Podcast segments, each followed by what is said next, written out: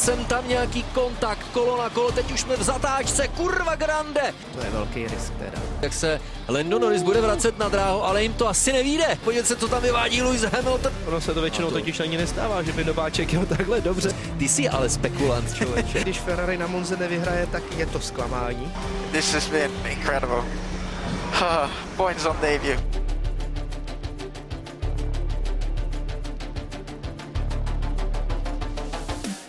Na italské Monze jsme byli svědky dalšího dílu dominátora Maxe Verstappena, takže do příběhu o získávání letošního titulu mistra světa nic nového nepřineseme. Ale víkend v chrámu rychlosti to byl hodně intenzivní a vzrušující.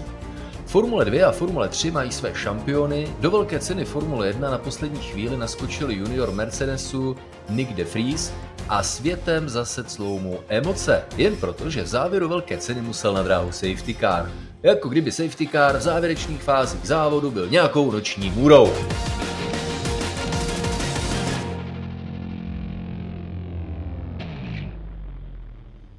No tak nejenom samozřejmě k tomu safety caru, ale k celé události na Monze, eh, co události? Událostem, protože jich byla celá řada s výjimkou takové samozřejmosti, že zvítězil Max Verstappen s Red Bullem, ale i k tomu se nějakým způsobem dostaneme. Zkrátka je tu tradiční pozávodní Insta Pocket z Monzy, co by pořád podcastu Kolo na kolo a tím pádem vás zdraví dvojice Tomáš Richter a Jiří Košta. Tak tradičně tě zdravím Tomáši a zdravím i naše posluchače. Jejda, kde začít? No, Max Verstappen, hele, uh, mně se nelíbilo, ale přišlo mi zajímavé, jak někteří i, i, i ti serióznější, když to takhle řeknu, a ono to zní blbě, jo, uh, já nemám na mysli, že je někdo seriózní a ten, kdo říká něco jiného, že je neseriózní. Ale chci tím říct a si myslím, že fanoušci to je důležité, aby pochopili, že jejich emoce, jejich myšlenky naprosto chápu. Takže když někdo hypuje, že by Ferrari mělo šanci vyhrát na Monze, tak to úplně beru. Ale když to napíše nějaký rádoby seriózní novinář, no tak eh, Ferrari není úplně bez šance, tak prostě ze všech údajů bylo celkem dopředu zřejmé, že i když Charles Leclerc získal pole position a získal by jej, i kdyby Max Verstappen eh, porazil Charlesa Leclerca v kvalifikaci, no tak eh, by to byla prostě procházka růžovou zahradou pro Maxe Verstappena s Red Bullem, že jo? Byla. A my jsme měli tedy velké štěstí v tom, že jsme zase měli penalizace u Maxe Verstappena pravděpodobně, protože to nám ten závod alespoň na pár kol udělalo zajímavější. A možná jsme to nečekali, že bude Red Bull až tak dominantní, především na italské Monze, protože zde vyhrál vlastně poprvé od roku 2013, ale zároveň zde byl poprvé na stupních vítězů od té doby. Max Verstappen také poprvé na stupních vítězů a ještě navíc si připsal vítězství. Takže nám to tak nějak všechno ukazuje, že Red Bull je nejenom rychlým vozem, ale také univerzálním a že tedy ta bitva o mistrovský titul se skutečně blíží ke svému závěru, ještě i když konec sezóny není před námi. Čověče, ty stárneš, když si pamatuješ takové věci? a bude hůř. Právě, že no. nestárnu, protože to už bych si nepamatoval. no, ne, ale eh, když se takhle člověk ohledne zpět, říkáš si, já nevím, sleduješ sezónu 2014, 2015, 2016, 2017, 2019 a říkáš si, ty ten Mercedes je tady snad na věky, ne? Ale stejně se koukáme, stejně nás jednotlivé velké ceny baví. Ono to je totiž v té Formule 1 jako na hopačce, vždycky tomu tak bylo. Pravdou je, že éra dominance Mercedesu byla jedna z těch delších. A pak najednou si uvědomíš, že někdo na Monze se nedostal na stupní vítězů řádku let. Říká se, že na dětech je vidět, jak ten čas letí, to ty Jirko ještě říct nemůžeš, ale ono je to v našem případě vidět právě i na té Formuli 1, jak ten čas letí. Ale brutálně.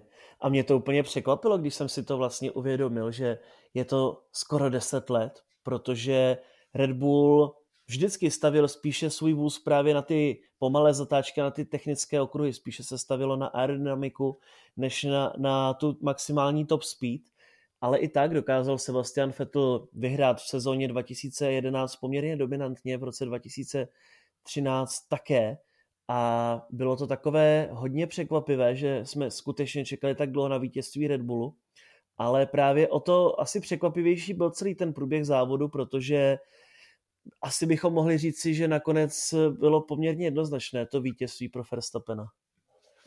To nepochybně. A jenom ještě eh, malá připomínka eh, k tomu, že se nacházíme na začátku nové technické éry, nového životního cyklu, te, cyklu technických pravidel.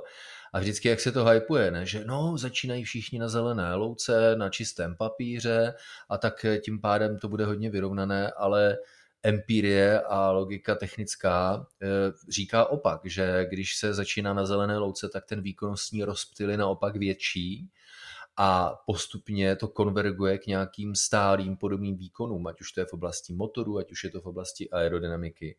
A proto je důležitá takzvaná stálost pravidel, to aby týmy postupně, navíc moderně v v době rozpočtových stropů, tak aby postupně konvergovali k těm podobným výkonům. A každé změny v pravidlech, jaké třeba představila FIA teďka pro velkou cenu eh, Belgie, onu kontrolu vertikálního kmitání nebo ve větším, a to jsou poměrně výrazné změny v oblasti podlah, dalších novinek v podobě minimálních rozměrů, tak to jsou všechno změny, které tu konvergenci brzdí, vrací trošku zpátky. Mně přijde, že si to řada Eh, šéfů sportu, zejména teďka v oblasti eh, Mezinárodní automobilové federace, neuvědomuje. Samozřejmě je tam velká politika, takže tyhle změny jdou na pomoc některým eh, týmům, ale je to škoda, protože jednak kredit Red Bullu a Adrianu Neweymu, člověče, on je fakt, já nemám rád tyhle ty kliše typu tyjo, konstruktorský genius, ale on je, protože jak on a jeho tým trefili tu aerodynamickou vlastnost eh, Red Bullu, jak funguje dynamicky, jak funguje co do aerodynamického odporu, jak funguje v zatáčkách, velice solidní maximální rychlost. Max Verstappen to říkal, tohle auto nemá žádné vážné slabiny. A je to mimořádné, zatímco ostatní se trápí a, a hledají se. Ne, že by udělali něco špatně, ale prostě to máš uh, představený nový koncept, který nějak funguje, pak ho ladíš a u Red Bullu to vypadá, že už ho mají skoro doladěný. Takže jenom kredit a samozřejmě doufání, že to v následujících letech bude těsnější. Ostatně zahledl jsem teďka jeden zajímavý komentář, že pro ty, kteří sledují Formule 1 nově, tedy například od roku 2021, protože to si myslím, že navalilo uh, solidní vlnu nových fanoušků, tak eh, musíme eh, říci některé důležité věci. Jedna z nich je, že ne v každé sezóně se bojuje o titul mistra světa v poslední velké ceně a ano, občas se stane, že některé velké ceny jsou dojety pod safety kárem a není to mimořádná záležitost, Jirko. Já si naopak myslím, že to je běžná rutina, a v minulosti to tak bylo několikrát a třeba i za posledních deset let se to dělo poměrně pravidelně. Naopak eh, takový, tací, takový koření, jako jsme my dva, pamatují to právě jako zažitou rutinu a spíše nás překvapilo třeba to loňské přistoupení k tomu, že jsme vlastně měli zastavený závod v Baku a restartovalo se na pouhá dvě kola, anebo že se restartoval závod v Abu Dhabi na poslední kolo a tak podobně. To spíše pro nás je asi pro nás dva více překvapující, než to, že se tentokrát nedojelo za safety kárem a Samozřejmě by to, to by bylo, aby to nebylo, aby se nazval toto Wolf s Lewisem Hamiltonem, kteří, kteří samozřejmě zaspomínali na ten prosincový infarktový souboj s Maxem Verstappenem a říkali, že takhle to mělo být vždycky, ale že prostě jenom jednou to tak nebylo. Čověče, já jsem se k tomu nechtěl vracet eh, původně, ale jednak jsme to téma otevřeli a Přiznám se, že mě překvapila vlna emocí spojená s faktem, že byla velká cena Itálie dojetá pod safety carem a samozřejmě to vyvolalo u mnohých vzpomínky na závěr velké ceny Abu Dhabi sezóny 2021. Já si myslím, že je teď hodná příležitost říct jednu důležitou věc. Mě překvapila skoro až ta vlna hysterie. Jak je možné, že to dopustili, že nezastavili ten závod, aby fanoušci nepřišli o to emoční vyvrcholení ale já chci říct jednu věc. U fanoušku, jak jsem zmínil na začátku, to naprosto chápu. A ta volání potom, aby vyvrcholení nějakého závodu bylo napínavé a emoční, tak je naprosto správné, ale může to fungovat pouze jako impuls pro tu změnu. A ta změna se musí vymyslet a musí se implementovat do pravidel. Co mě překvapuje, že seriózní novináři, ale i šéfové týmu, jako například e, šéf Ferrari Mattia Binotto osočuje sportovní komisaře a e, vedení závodu z toho, že odvedli v závěru velké ceny Itálie mizernou práci. Jako já si říkám, jako v čem Já jenom připomenu, že v závěru závodu uh, McLaren Daniela Ricciarda vypověděl službu, zastavil mezi dvěma zatáčkami Lesmo, ano, nějakých 20 metrů za ním byl průlez do svodidel, kam to auto šlo odtlačit, jenomže právě s ohledem na poruchu převodovky zůstal vůz zaseklý na konkrétním rychlostním stupni. Zkuste si dostlačit auto, který má zařazený rychlostní stupeň. Právě proto na autech existuje jakési nouzové tlačítko, povšimněte si někdy písmenka N u tlačítka, který používají traťoví maršálové, když chtějí auto dostat do neutrálu. A tady se to také nepovedlo. No a prostě to auto nešlo odstranit. A teď e, někteří říkají, no to trvalo jako zbytečně dlouho, no jako v čem, no tak prostě nějakou dobu hold kvůli technickým problémům trvalo, že se odstraňuje McLaren Daniela Ricciarda a Christian Horner nebo někteří další říkají, jak se to mělo jako zastavit červenými vlajkami. A tyhle ty lidi si neuvědomí, že fakt existují nějaká stávající pravidla. Co je to důležité možná, co chci říct? Ta pravidla mohou být nedokonalá. Ta pravidla se nám dneska nemohou, líb, nemohou líbit nebo mohou nelíbit. Může být, že s ohledem na to, na co jsou moderní fanoušci zvyklí, tak jsou třeba ta pravidla zastaralá. Všechno tohle jsou korektní připomínky, ale nemůžeme tady mít anarchii a o nějaké základy se musíme opřít. A v moderní společnosti těmito základy jsou zákony a ve sportu jsou těmito základy pravidla. A pokud bychom je chtěli změnit, tak je nutné e, změnit pravidla a ne teď volat, no to mělo dělat tohle, to mělo dělat tamto, no nemohli, protože proto v té dané situaci neměli mandát. Řeknete si, zastavili závod Formule 3 červenými vlajkami, proč to nešlo ve Formule 1? No ona jedna věc je, když je odstaveno auto, které je nějak porouchané, ale druhá věc je, když po havárii je rozbitá ochrana ochranný prvek závodního okruhu, jako například bariéry nebo e, tech pro bariéry nebo řady eh, pneumatik nebo něco takového a je potřeba na tom okruhu začít pracovat, protože když by takové auto Daniel Ricciarda bylo odstaveno v pátém kole závodu, tak také budete vyvěšovat červené vlajky. Jinými slovy dokážu pochopit eh, tu motivaci, no tak když je to takhle ke konci, tak byste neměli ochuzovat lidi uh, od, od zážitku. A já zase říkám, OK, ale opět pojďme to zavést do pravidel. Takže to volání fanoušků, potom, hele, okradli jste nás trošku, já si nemyslím, že pořadatelé osud trošku okradl okolnosti a jsem otevřen tomu, pojďme to upravit, pojďme to zlepšit, ale půjde to pouze skrze změnu pravidel, protože to není anarchie až a ředitelství závodu si nemůže dělat, co chce. A vemte si prvek například, který byl zaveden právě do pravidel, aby to bylo zajímavější. Po přerušení závodu restarty z pevných pozic, kterých využíval Michael Messi to bylo ještě za doby Charlieho Whitinga. Já si umím představit, jak eh, to pro ní muselo být velké trápení pro takhle konzervativně založeného člověka, ale to jsou přesně způsoby. Takže Fanoušky chápu, že volají po změně a je to správně, protože je to ten impuls, ale některé novináře a hlavně šéfy týmu, jak, jak v podstatě hejtují ředitelství závodu, tak eh, z toho jsem zklamán, protože to, Jirko, prostě není na místě. Jak ty to vidíš? Hmm, ty jsi mi připomněl ještě jednu takovou hustější situaci, právě která už je takové, taková pro ty pamětníky, jako jsme my dva. Ale sezona 2012 se také dojela za safety carem, protože tehdy havaroval v poslední zatáčce v Brazílii na dešti Paul Resta a dost možná to pomohlo k tomu, že Sebastian Vettel se stal mistrem, protože poslední tři, čtyři okruhy se dojížděly za safety carem a Fernando Alonso tak neměl šanci zvítězit v závodě, nebo naopak Sebastian Vettel neměl šanci ztratit svoji pozici. Takže to také bylo kontroverzní finále, které se dělo za safety carem. Vzpomene si na to někdo? Dělal někdo nějaké scény tehdy? Vůbec ne. A přesně z toho, co ty říkáš, protože jsou to pravidla, která se respektují, jsou určité procedury, které se musí respektovat a přesně jak říkáš, tam nebyl důvod závod zastavovat. Zastavíme to kvůli tomu, aby byla větší show. To je blbost. Prostě to je oproti duchu Formule 1, oproti sportu prostě dělat takové umělé scénáře a uměle vyvolávat nějakou show i když by to asi někteří chtěli, ale tak jestli chtějí show, tak ať se koukají na Clash of the Stars a ne na tohle. ale prostě podle toho sportovního kodexu to bylo naprosto v pořádku a jak ty říkáš, mě to vlastně docela překvapilo, že se to vůbec řeší, protože já jsem nějak neměl pocit, že by bylo co řešit. No hele, já jako... Uh nejsem úplně třeba eh, přítelem toho, ale taková pravidla tady jsou už léta, tak si na to zvykněte a nemelte. Ne, já si myslím, že inovace je důležitá. A Eh, jsem otevřen, respektive apeloval bych na to, aby šéfové Formule 1 byli otevření tomu, tak pojďte něco vymyslet, protože lidé potom volají. Ono se to stane, ty brdio, jednou za dva roky, nebo něco takového, nebo někdy za poslední 20 let se to stalo desetkrát. Takže je to situace naprosto výjimečná.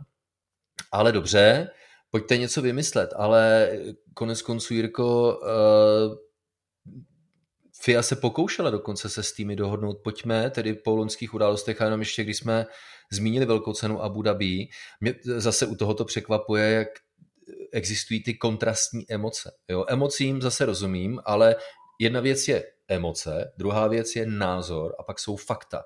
A faktem je, že procedurálně byl závěr velké ceny Abu Dhabi špatně. To prostě není jako záležitost, kvůli které je nutné se na mě zlobit, že to tvrdím, protože to je prostě fakt.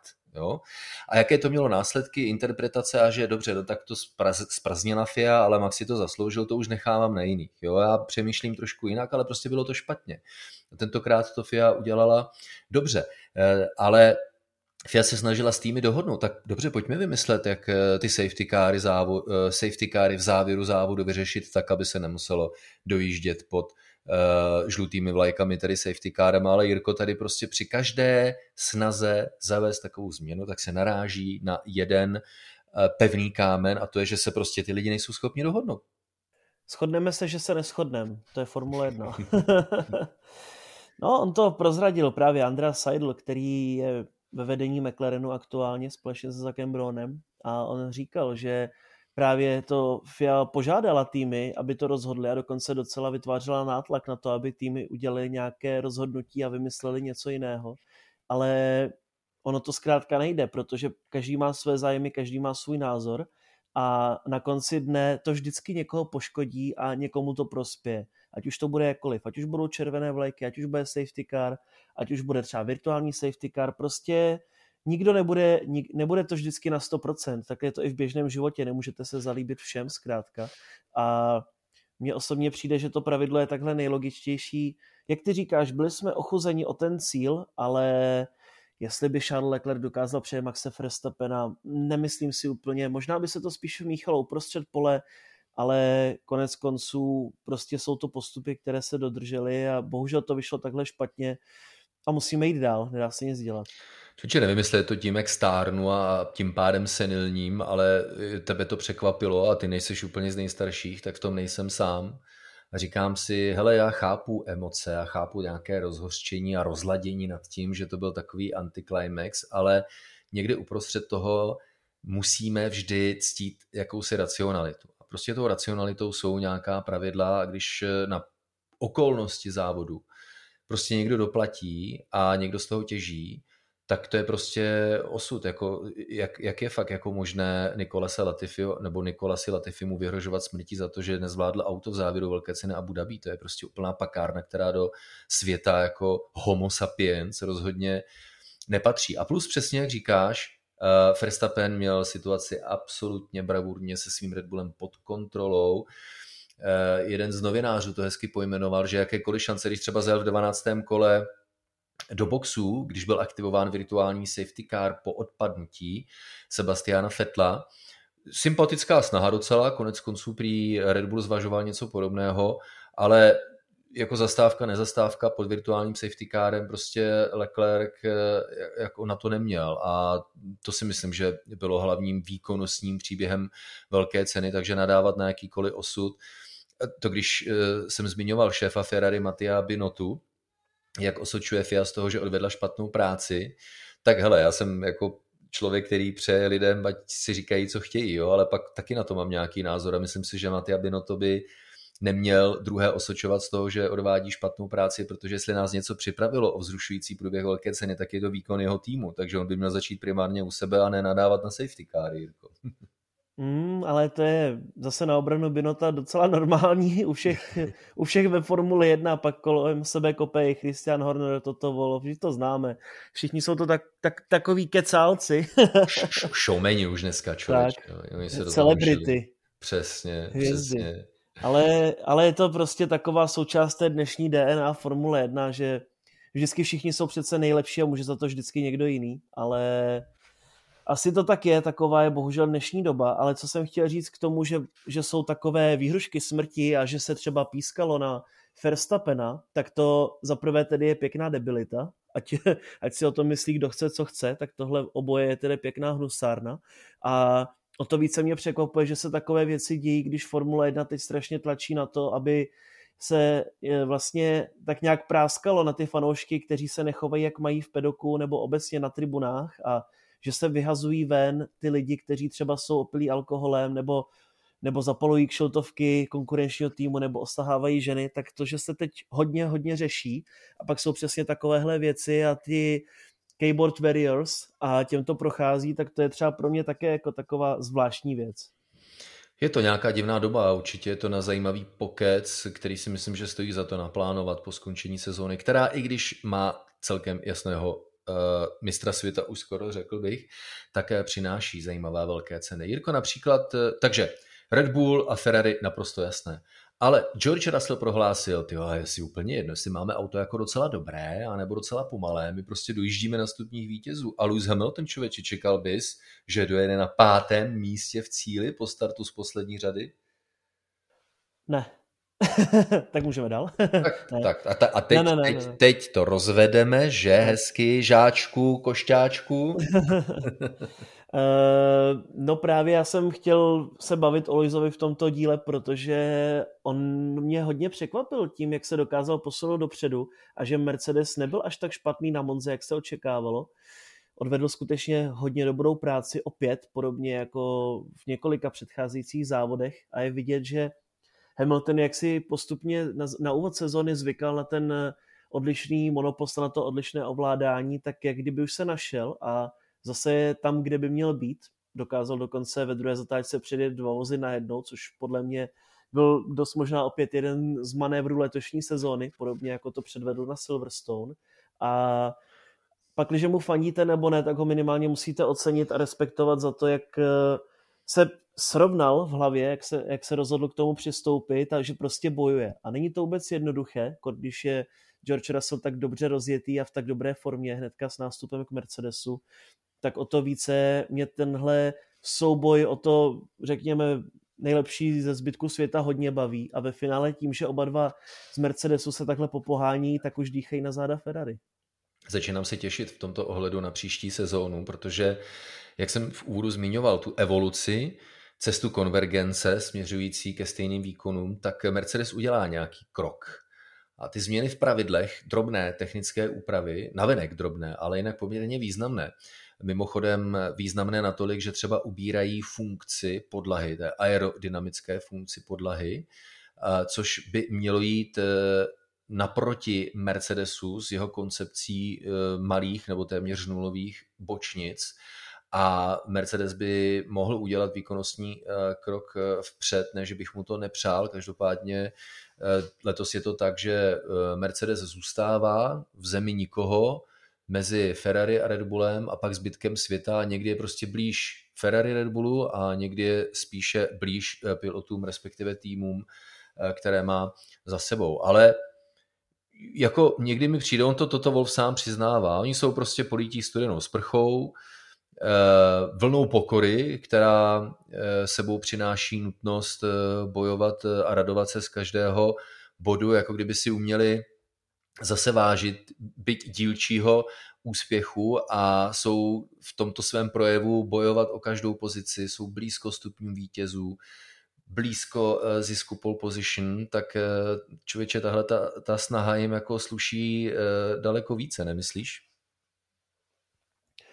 Tak samozřejmě jsou tam takové ty prvky v chování, které se nedají zapřít, jak u Tota Wolfa, tak u Luise Hamiltona. Některé věci, co třeba mě na Wolfovi upřímně vadí, tak jsou tam takové ty popichování a takové ty reakce, že mohli vyhrát tenhle závod a že byli nejrychlejší a tohle se stalo a tak dále, ale na druhou stranu jsou hodně pokornější, než tomu bylo v předchozích letech a skutečně se zdá asi, že jim to prospěje, že se trochu odpočinou od toho, od té, řekněme, špičky, že trochu také musí zase zpátky ke kořenům, to samozřejmě je také fajn, ale ty hovoříš o tom, jak se změní příští rok pravidla a jaké drobné úpravy tam nastanou, tak tam by se dalo v podstatě říci, že toto bylo právě tak moc loboval, až dosáhl svého a oni už se na to chystají nějaký pátek, na tu příští sezónu a na ty upravená pravidla, takže tam si myslím, že pak, když fandíte, fan, pra, pak, že fandíte Luizovi nebo Georgeovi, tak budete milé překvapení, protože já osobně si myslím, že Mercedes bude příští rok diktovat tempo právě díky těmto hmm. Ale to trošku předbíháme dobu, že jo, tak to si No, tak později. letos už je hotovo, viď, tak.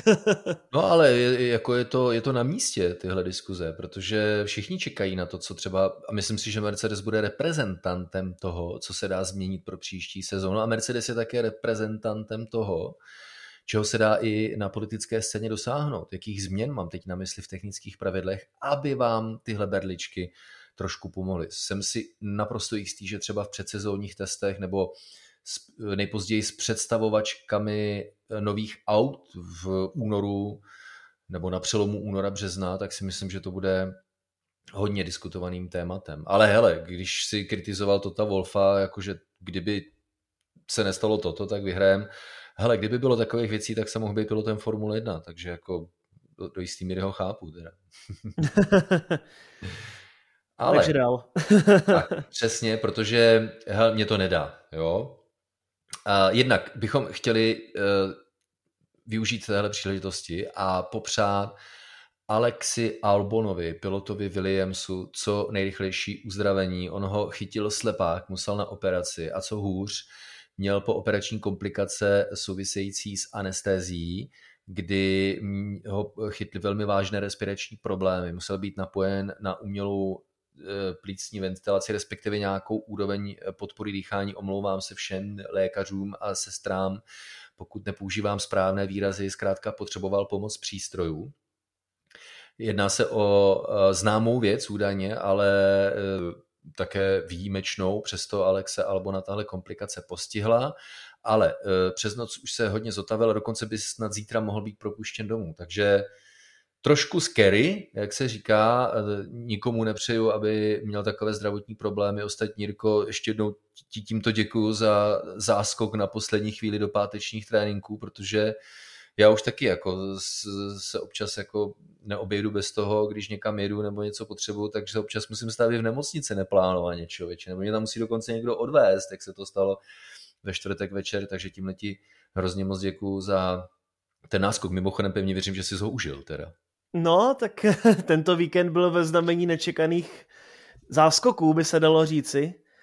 Ale nejdůležitější je, že se zdá, že oba dva jezdci, jak ten náš tady zo Sport TV, tak ten od Williamsu jsou v pořádku. Alespoň tedy to tak vypadá, že všechno bude zase jak má být. Získal se jako náhradník nějaké body teda? No, já jsem nebodoval na rozdíl od toho druhého, ale ano, možná, ne. možná i v nějakých srdcích třeba, ano. Nesporně, nespor, já, jsem, já jsem si jist, že jsi získal hodně plusových bodů, no, určitě. Takže, ale ty máš na mysli Nika de Friese, to je mi jasné, prosím tě. Přesně tak, přesně tak. Eh, dozvěděl se hodinku a půl před třetím tréninkem, seděl na kafíčku v motorhomu Mercedesu, kdy mu uh, zavolali uh, šéfové jeho šéfové z Mercedesu, že má nastoupit v podstatě k Williamsu, absolvoval třetí trénink, naskočil do kvalifikace, překonal týmového kolegu Nikolasa Latifiho. Pravdou je, že těžil z penalizací devíti, respektive osmi jezdců, takže na startu se posunul na nádherné osmé místo. No a bodoval, získal eh, dva mistrovské body, za deváté místo v cíli. A my jsme se o tom s Pepou bavili ve třetím tréninku, kdy jsme rozebírali, že jakkoliv to vypadá jako úžasná příležitost, tak v té situaci, ve které byl Nick de Vries, tak to vlastně moc nechcete, protože Nick de Vries s managementem Mercedesu pracoval na jakémsi potenciálním angažmá. Zmiňovali jsme minulý týden, že eh, má blízko dohodě s Alpinem, byť tam je to trošku na krátkou ruku, protože Alpin snad eh, by chtěl dlouhodobě začít pracovat s Jackem Duhanem, ale o tom třeba později. A zkrátka je to situace, ve které pilot jinak to auto nemá načtené eh, tak automaticky jako piloti, kteří normálně jezdí. Nemá ho vyzkoušené eh, tak, jak jezdí na delší vzdálenosti, respektive jak se chová k pneumatikám na delší vzdálenosti. To znamená, ta pravděpodobnost, že pilot neuspěje podstatně větší, než že uspěje. Jinými slovy, pilot má spíš co ztratit, než nějakým způsobem získat. Mám na mysli pilot, osoba v postavě Nika de Friese. Ale čověče, jakým způsobem Nick de Vries uchotil, uh, uchopil tuhle příležitost za pačesy, tak z toho já jsem byl na konci velké ceny tak dojatý a říkám, že to je prostě nejsilnější příběh tohoto víkendu. Žádný blbej safety car, člověče. Rozhodně a myslím si, že si tu příležitost nezasloužil nikdo víc než Nick, protože on je skutečně fenomenální pilot, dokázal vyhrát Formuli 2 v roce 2019 a loni vyhrál i Formuli E, což dokazuje, že skutečně má v rukách. A Gabče Jilková, naše známá kamarádka, závodnice, také se s ním zná a my říkáme celou dobu x let, říkáme, proč Nick není ve Formuli 1, proč tam sakra není, proč tam je tenhle, proč je tam tenhle? A proč tam toho Nika nedají. Tak my jsme měli oba dva obrovskou radost, když se potvrdilo to, že pojede. A on tu svoji příležitost dostal a prokázal se, jak jen mohl, co nejlépe mohl. A já si myslím, že by si možná Nick i zasloužil samostatný podcast, protože to, co on předvedl, tak to si možná ani moc lidí neuvědomuje, ale skutečně tak těžké podmínky závodit ve Williamsu, který je na papíře nejhorším vozem, naskočit do rozjetého víkendu, závodit vedle Nikolase Latifio, který je tam třetí sezónu a kvalifikovat se za prvé před ním tedy, po té, co odjel nějakých 15 kol ve Williamsu na Monze a ještě udělal v tom posledním ostrém kole chybu, protože si špatně nastavil brzdy a pak v závodě pohodlně se držet v top desítce a držet za sebou Choua, tak to klobouk dolů a on to říkal i toto Wolf, že kdyby tu s námi ještě byl Nicky Lauda, tak smekne čepici, protože tohle takový debit si možná nepamatuji naposled možná Lewis Hamilton v sezóně 2007. Člověče, já nerad přeháním, když eh, komentuji situace ve Formule 1. Ano, eh, nepře, rozhodně nepřeháním své emoce spojené se sportem, eh, které pak se snažím přenést, respektive prodávat během komentáře.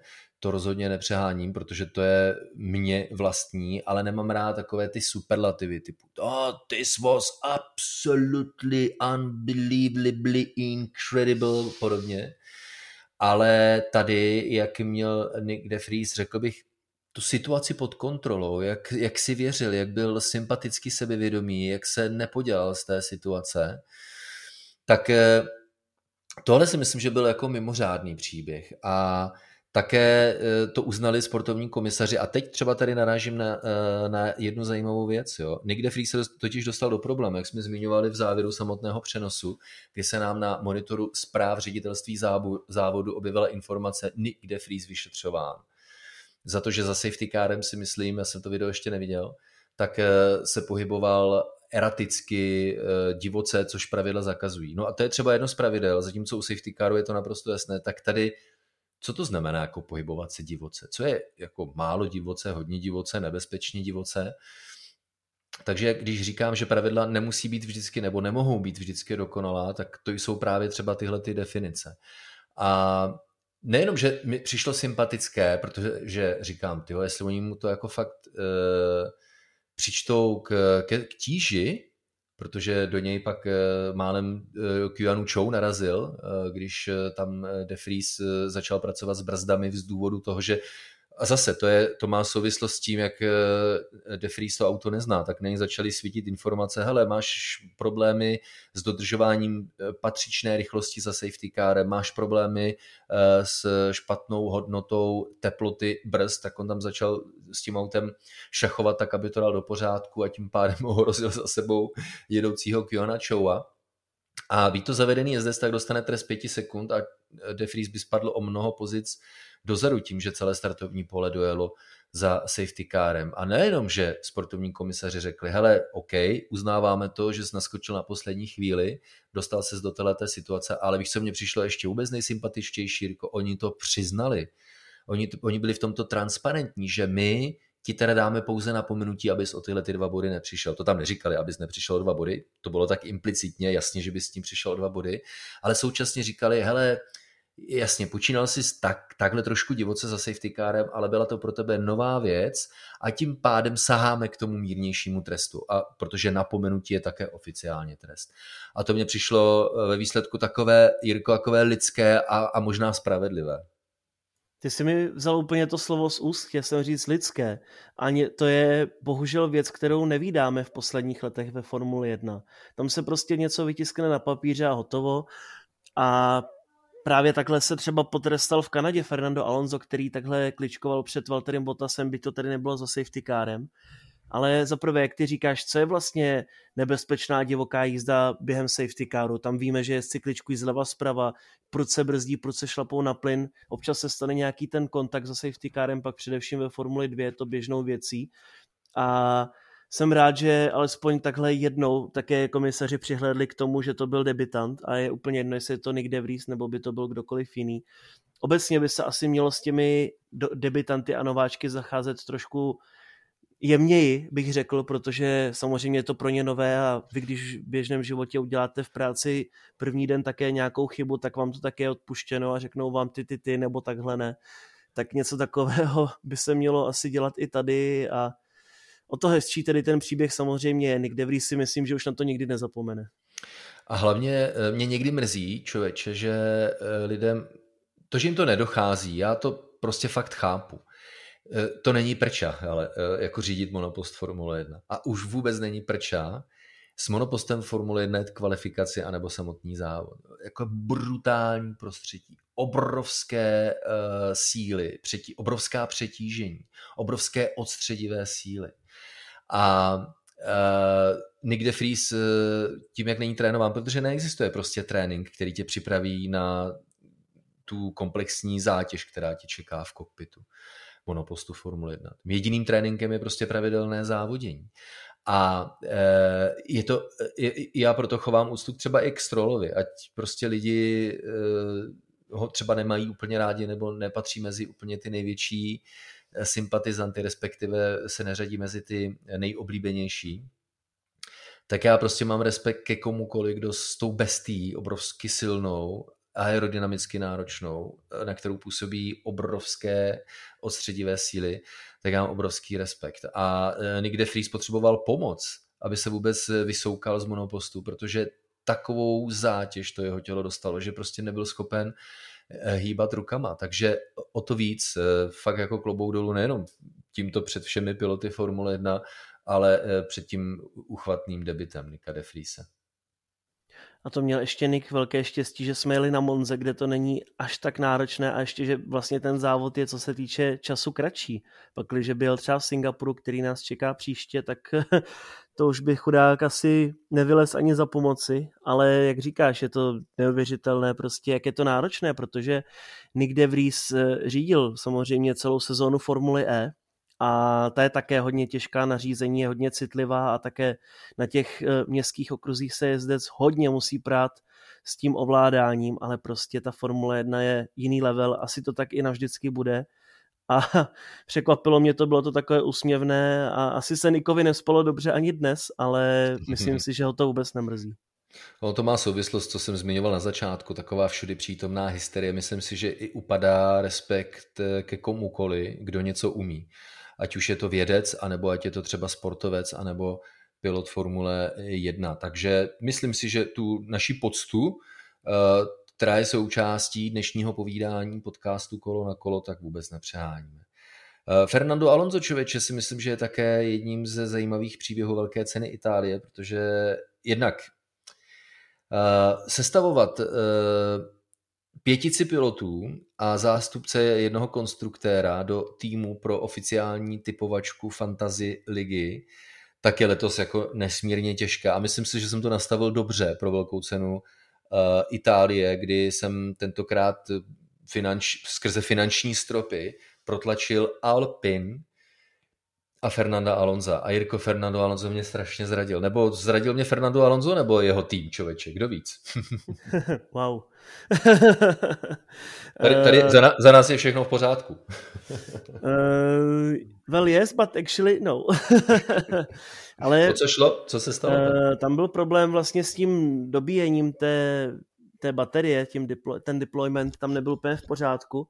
A hodně zajímavé právě bylo, že Fernando Alonso to vytušil, tak také už je tam nějaký pátek, tak hnedka samozřejmě se ozval do rádia. Ano, to bylo vidět, že začal ztrácet strašně moc, především na Lenda Norrise, který ho pohodlně předjel po boxech a vzal čáru, tak právě se Alonso ptal, jestli je všechno v pořádku a oni mu řekli, že jo a on právě jenom wow.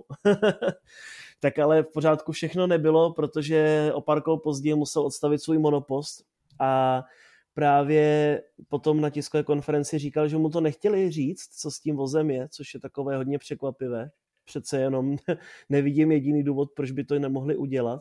A je to škoda, protože Alonso tedy po deseti závodech na bodech skončil.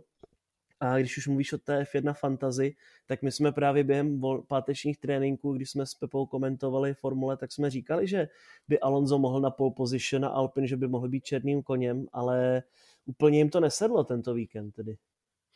Nesedlo, no a tak doufejme, že to sedne eh, Fernandu Alonsovi Martinu, viď, čověče, protože ty říkáš, že Williams je papírově nejhorším týmem, ale pro mě je to už v současné době Aston Martin právě. Ani jeden z jezdců nedojeli do cíle a forma týmu je tedy uh, odstrašující. Tam si myslím příští rok, že nás Aston může překvapit. Nebude to asi úplně auto, které by bojovalo hned o titul, ale říká se vždycky, že když Fernando Alonso přijde do nějakého týmu, tak sám o sobě už tam přinese půl vteřiny na kolo, ale zároveň velkým prvkem je to, že dostavuje Aston ten svůj aerodynamický tunel, to HQ, to headquarters bude celé nové, přestavěné a navíc budou mít příští rok v roli hlavního řekněme, aerodynamika, vlastně podobně jako je to třeba u Red Bull Adrian Newey, tak eh, právě od Red Bullu přišel, teď mi vypadlo jméno, ale no, aerodynamik, který dělal vozy pro Red Bull a ten právě bude stavět ten pro příští sezonu, respektive už na něm tak nějak pracuje. Takže může to být velké překvapení a právě konec konců černý kůň třeba a nakonec ten nejlepší ze zbytku světa. No já doufám, protože pořád platí, teda už jí tolik nevěřím, ale rád bych, kdyby se naplnila předpověď, že do pěti let, tak jak to chce Aston Martin, sám se stane mistrem světa, jak jsem předpověděl na začátku eh, loňské sezony to bylo, eh, u Libora Boučka v novém dni na CNN Prima News, tak doufám, že jsem se moc nesplet. ale Jirko, eh, důležitá věc, myslím si, spojená s událostmi na Monze a to jsou námi velmi oblíbené doprovodné formulové série Formule 2 a samozřejmě Formule 3.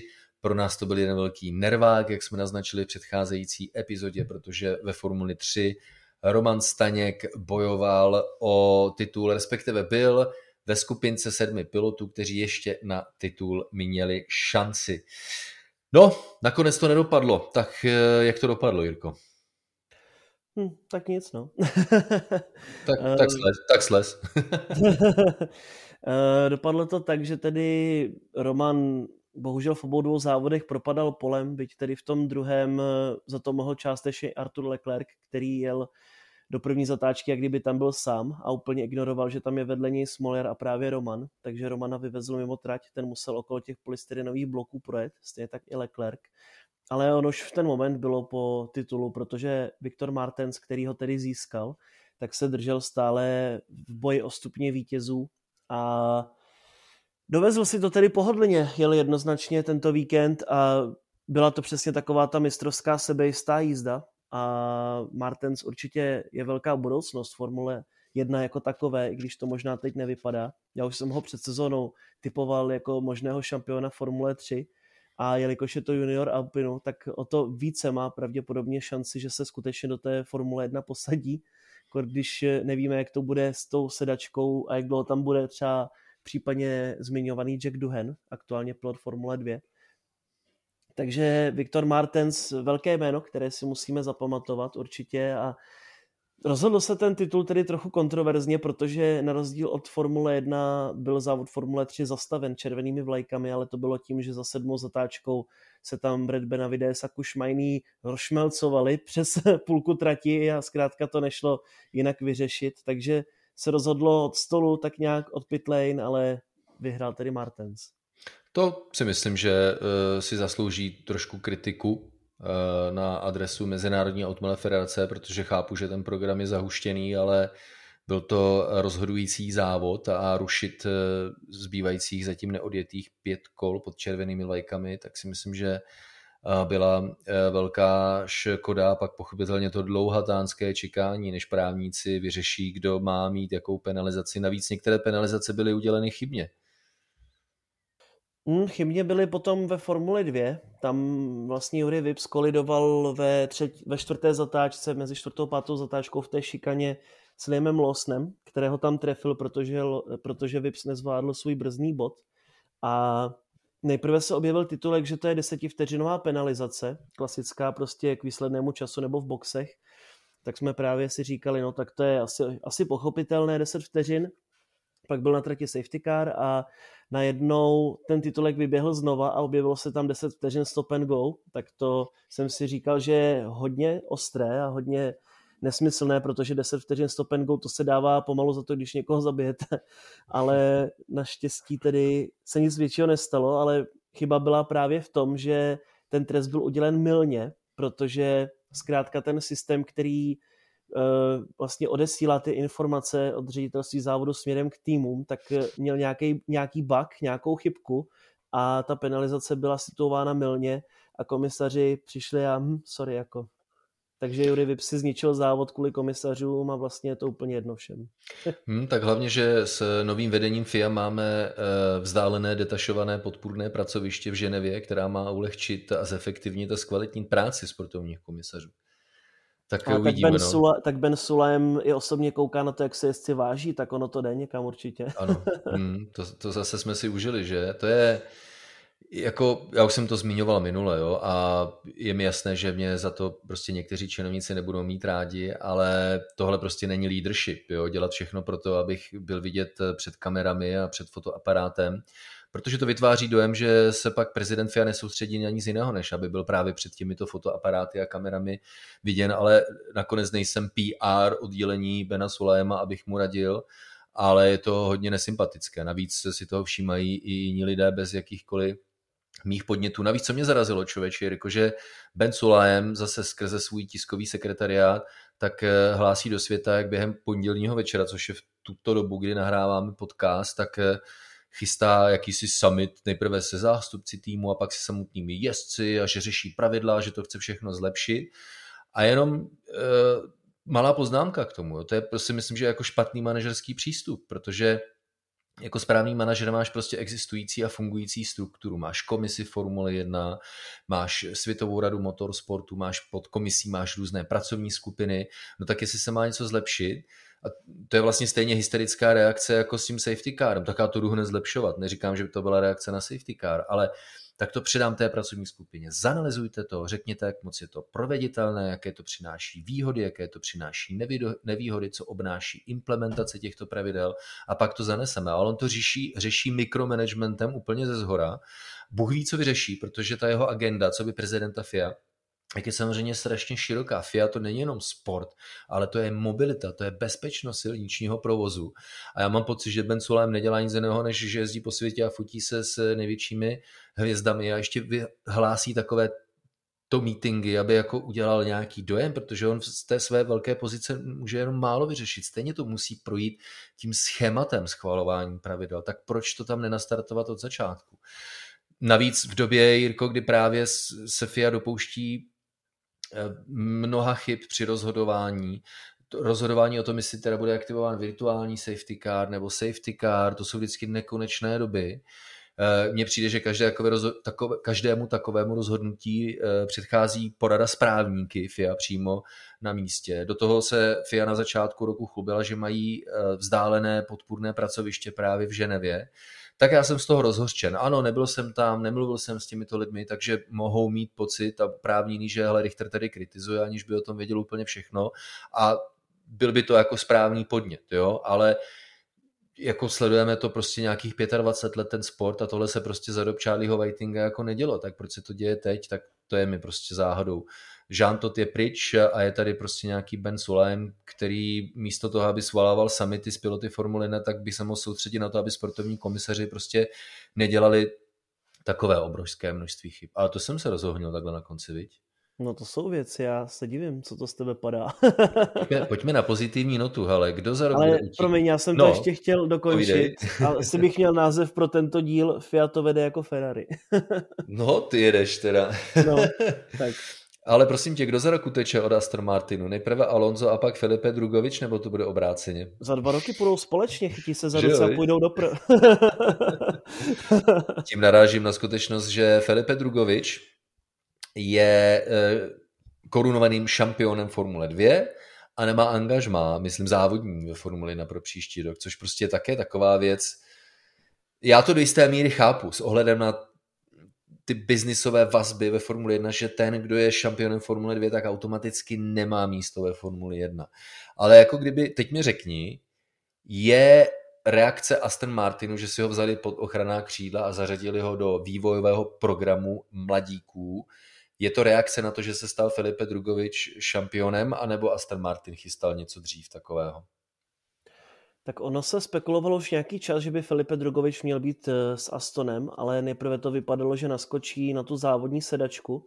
Nakonec tedy na pozici v podstatě takového juniora, by to nebylo nazváno přímo jako nějaká akademie, ale bude to tak a Filipe tedy bude doufat, že třeba dokáže to, co se nepodařilo Alpinu s Oskarem Piastrym, takže třeba, že si dá tu ten rok na čekačce, protože Filipe Drugovič ten přestože je tedy šampionem Formule 2, tak nikdy neřídil monopost Formule 1, což jenom ukazuje, jak je to všechno absurdní.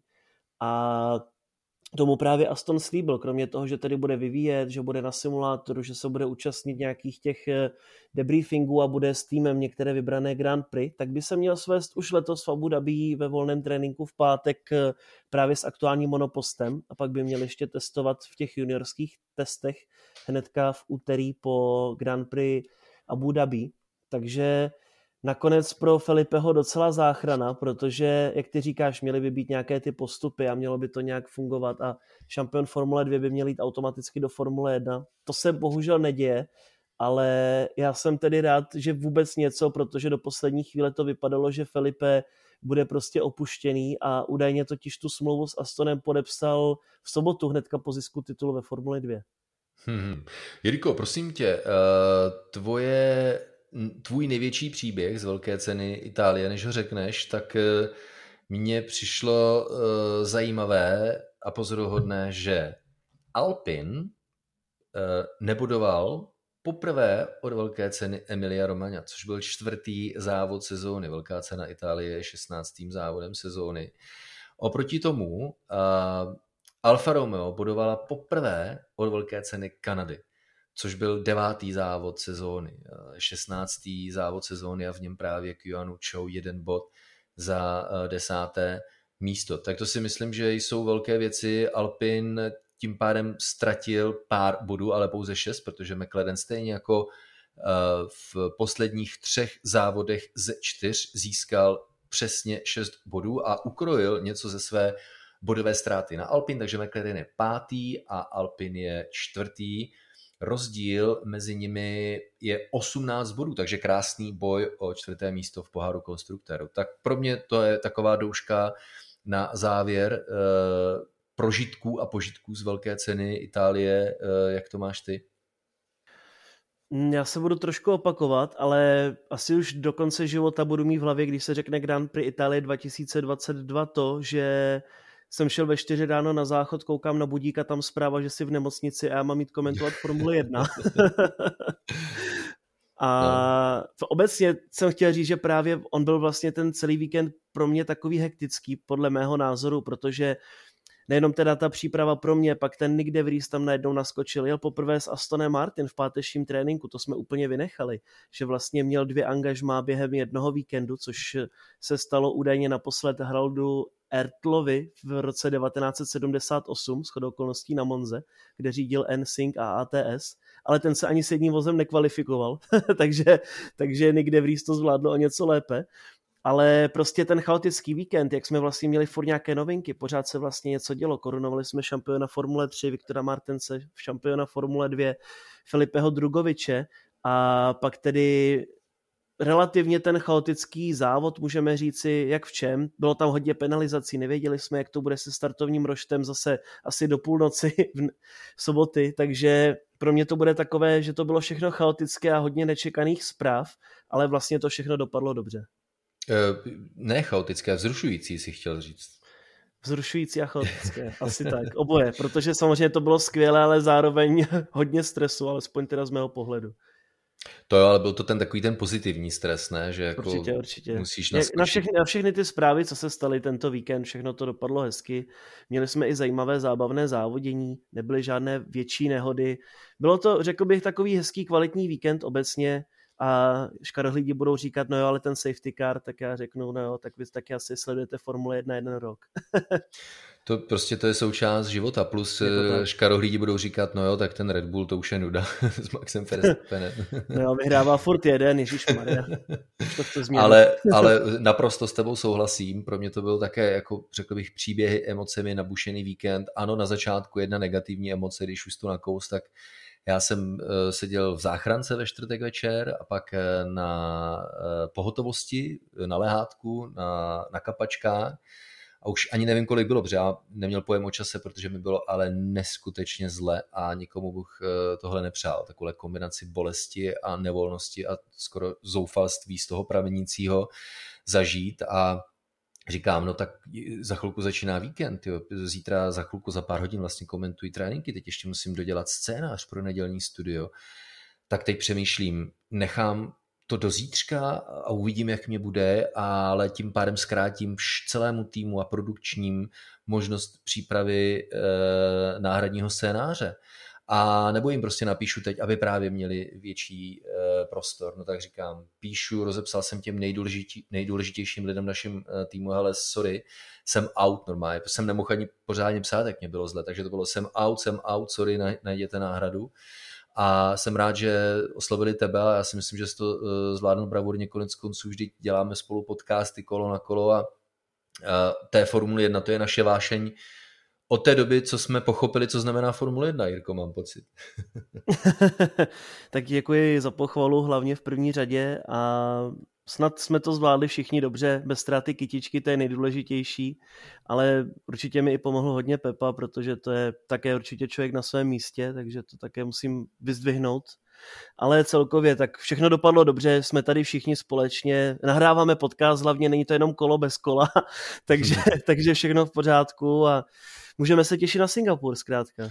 No, stoprocentně, jak říkáš, to je naprosto uh, trefná pochvala pro Pepu, protože ten uh, konec konců pro toho v týmu máme, že jo, nakonec je to závodník profesionální, seděl ve Formuli 2, seděl ve Formuli 1, sleduje Formuli 1, protože ji miluje a protože ji miluje, tak oni dokáže také krásně vyprávět. Takže i touto cestou, Pepo, moc krát děkujeme a děkujeme vám všem, kteří doposlouchali tuhle epizodu podcastu kolo na kolo až do konce. Jirko, pro mě byl normálně šok Příští týden se nejde velká cena Singapuru, ona se jde až o týden později, takže máme před sebou dva volné víkendy a je to taková jako prázdnota v duši. Říkám, co já budu dělat, ty brďo, co ty budeš dělat, Jirko? Já navrhuju teď spontánně, že bychom měli nahrát nějaký podcast speciální. A já si, mysl, a já si myslím, že svět Formule 1 nám tu příležitost nabídne. A i kdyby ne, tak já teď malinko využiju eh, téhle té chvíle, proto abych se malinko sformátoval, dal dohromady, pomyslel na to zdraví, protože to není poprvé, takže eh, to zařídíme tak, aby to prostě fungovalo. A těším se na další témata. A když by se žádné téma, které by si zasloužilo naši epizodu, vaši epizodu podcastu Kolo na kolo, tak tady samozřejmě máme před sebou ještě šest velkých cen, konkrétně Singapur, kam se vracíme, velká cena Japonska, na to se moc těším. Samozřejmě velká cena USA, Mexika, pak Brazílie a na konci listopadu to vyvrcholí všechno velkou cenou Abu Dhabi. Žádná z těchto velkých cen se neobejde bez Insta Pokecu podcastu kolo na kolo Tomáše Richtera a Jiřího Košty.